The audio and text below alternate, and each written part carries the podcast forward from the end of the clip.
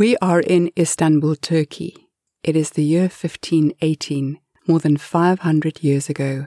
The name of our city is now Constantinople. It is the time of the Ottoman Empire. The ruling emperor is Selim I, also called Selim the Grim. Hadim is a merchant. He travels the Silk Road to China to buy silks and spices and perfumes. It's 4,000 miles or more than 6,000 kilometers one way. Hadim is deeply in love with Sophia the Beautiful. Many, many men are in love with her. An old widower, he promised Sophia a palace if she married him. Sophia the Beautiful, she is in love with Hadim. But a girl has to eat add a palace, fine jewellery, pure luxury, servants, hmm, the old and very fat, dominating widower with five children, well, maybe. But Hadim, Hadim, she dreams about him in broad daylight, and at night, oh, those dreams are delightful, a little, a little naughty, and she wakes up blushing and giggling. Hadim. Hadim, on the other hand, is not sleeping a wink, neither is he dreaming. Hadim is utterly miserable. He worries and he frets. He bites his nails. He hardly eats because Hadim must travel. Yes, that awful Silk Road. It's time again, and he will be away for several, several months. Before his departure, Hadim sings under Sophia's window for a week. All the neighbors pull out their chairs for this free concert. And of course, they want to sit and spy on the lovers, and they try to hear what Hadim and Sophia whispers. Oh, they whisper those sweet nothings in their outpour of love words before this departure. Beautiful love scene. Handsome Hadim and Sophia the Beautiful on the final night, Hadim promised under her window so that everybody could hear. I will bring you a gift, a special something nobody in this entire city has ever, ever seen. This will show the depth of my love. My love, I will bring you something unique. And Sophia, with the same passion, answers, Yes, do that. If you bring me something special the city has never seen, I will marry you. The neighbors secretly clapped their hands. Hadim left the next day. Sophia crawled into bed and she wept for a week. She did not eat. For this was the truth about the Silk Roads. They were pirates, waiting for merchants like Hadim to return with their expensive goods. They killed and they robbed.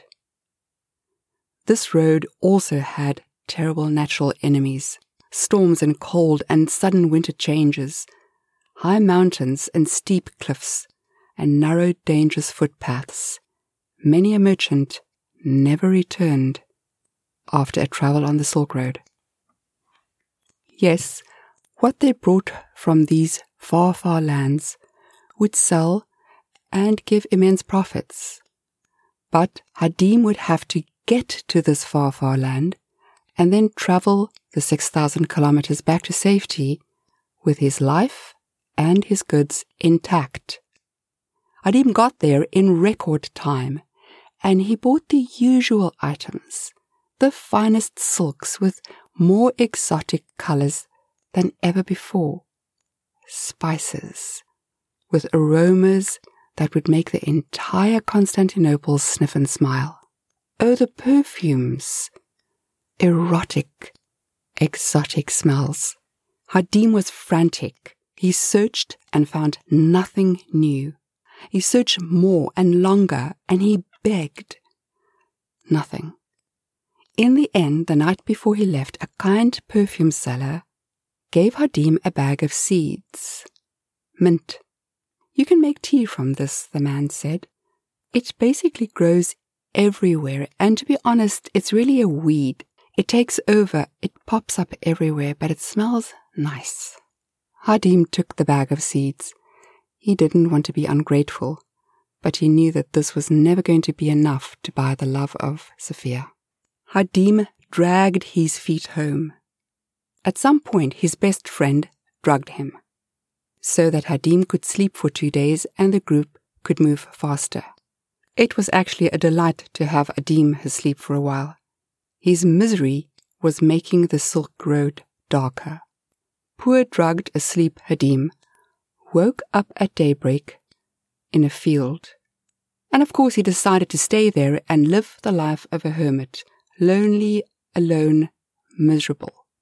But before he could perfect this plan, the sun came up, and then it happened.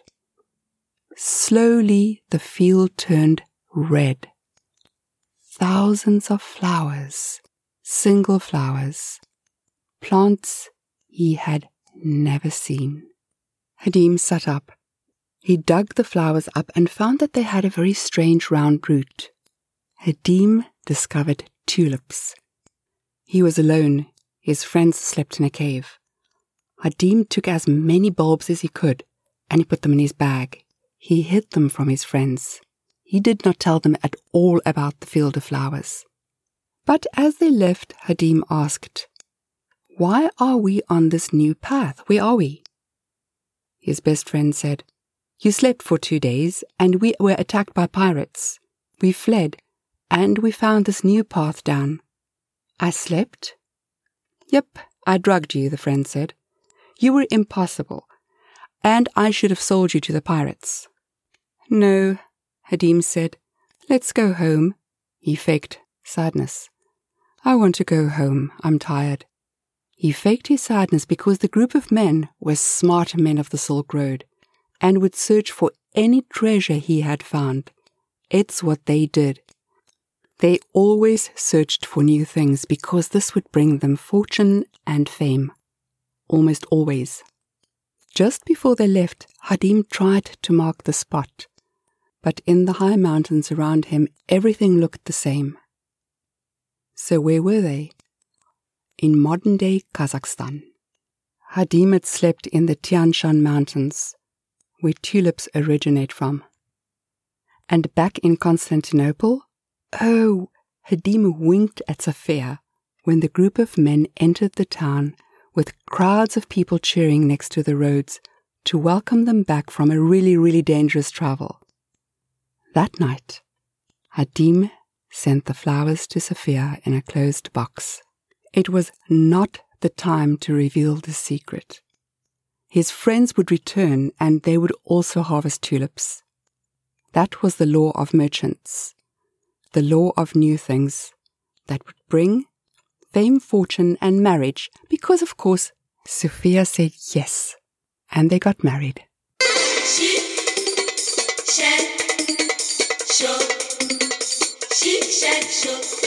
Yes, the tulips brought Hadim and Sophia happiness. But she too kept the secret, because she was Sophia the Smart.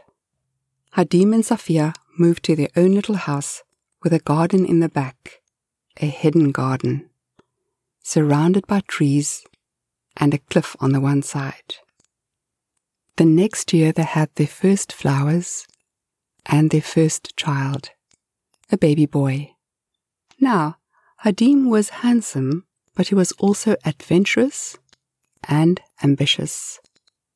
And Sophia, the beautiful, she was really smart, but she was patient and just as ambitious. And she still really, really wanted that castle, but she could wait. With a field full of beautiful flowers, they decided to ask for an audience with the current emperor, Selim the Grim.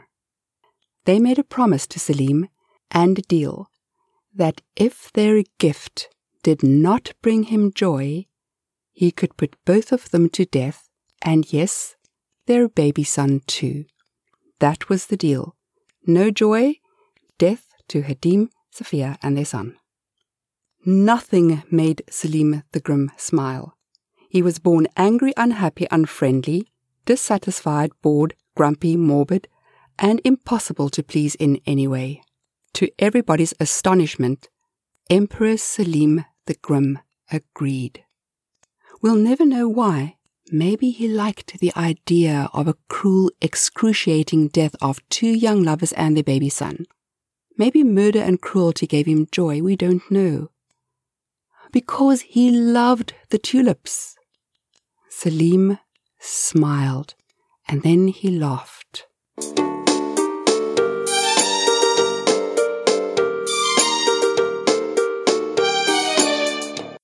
He organized a grand occasion and he called all the important people of the time to his court. For this grand opening, he put a single tulip in his turban as decoration. It was a massive event and a massive success. Hadim and Sophia got their palace and fame and fortune. He didn't have to travel the Silk Road again to go and buy things in far, far lands. Hadim became the first tulip farmer on earth. He struck a deal with Selim the Grim. Actually, Selim the not so grim anymore. Hadim's field would be hidden, guarded, and Selim, the very, very selfish Selim, would receive the first flowers every year and all the new colors. New colors? What new colors? Hadim brought back red tulips. Yes, but remember, Hadim the handsome was also Hadim the adventurer, Hadim the ambitious. Of course, he found the tulips of Kazakhstan again. How? Oh, he marked the path, but in a way no pirate or other merchant would ever have been able to follow it. How? Well, remember the perfume seller who gave him the little bag of seeds? Well, Hadim planted the mint, seed by seed, as he travelled back with the very first tulips. Of course, mint grows everywhere. From the moment Hadim found that very first tulip, he knew that there would be more colours, more types, so he made himself a path of mint. Once a year, he would disappear at night and travel solo to Kazakhstan. He fetched more varieties and more colors of tulips. This delighted Sophia because she was Sophia the smart, the patient, and ambitious. And they lived happily ever after.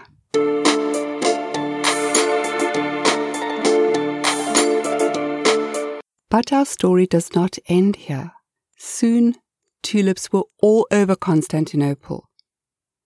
It wasn't Selim that gave away the secret, it was his successor, Suleiman the Magnificent.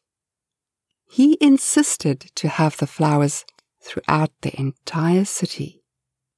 In the year 1560, another man in love came and stole the bulbs from Turkey and took them to Austria. And they were stolen again by the Dutch in 1593 by another man in love. Everybody on earth think that tulips come from Holland or the Netherlands. Nope. Hadim found them in Kazakhstan.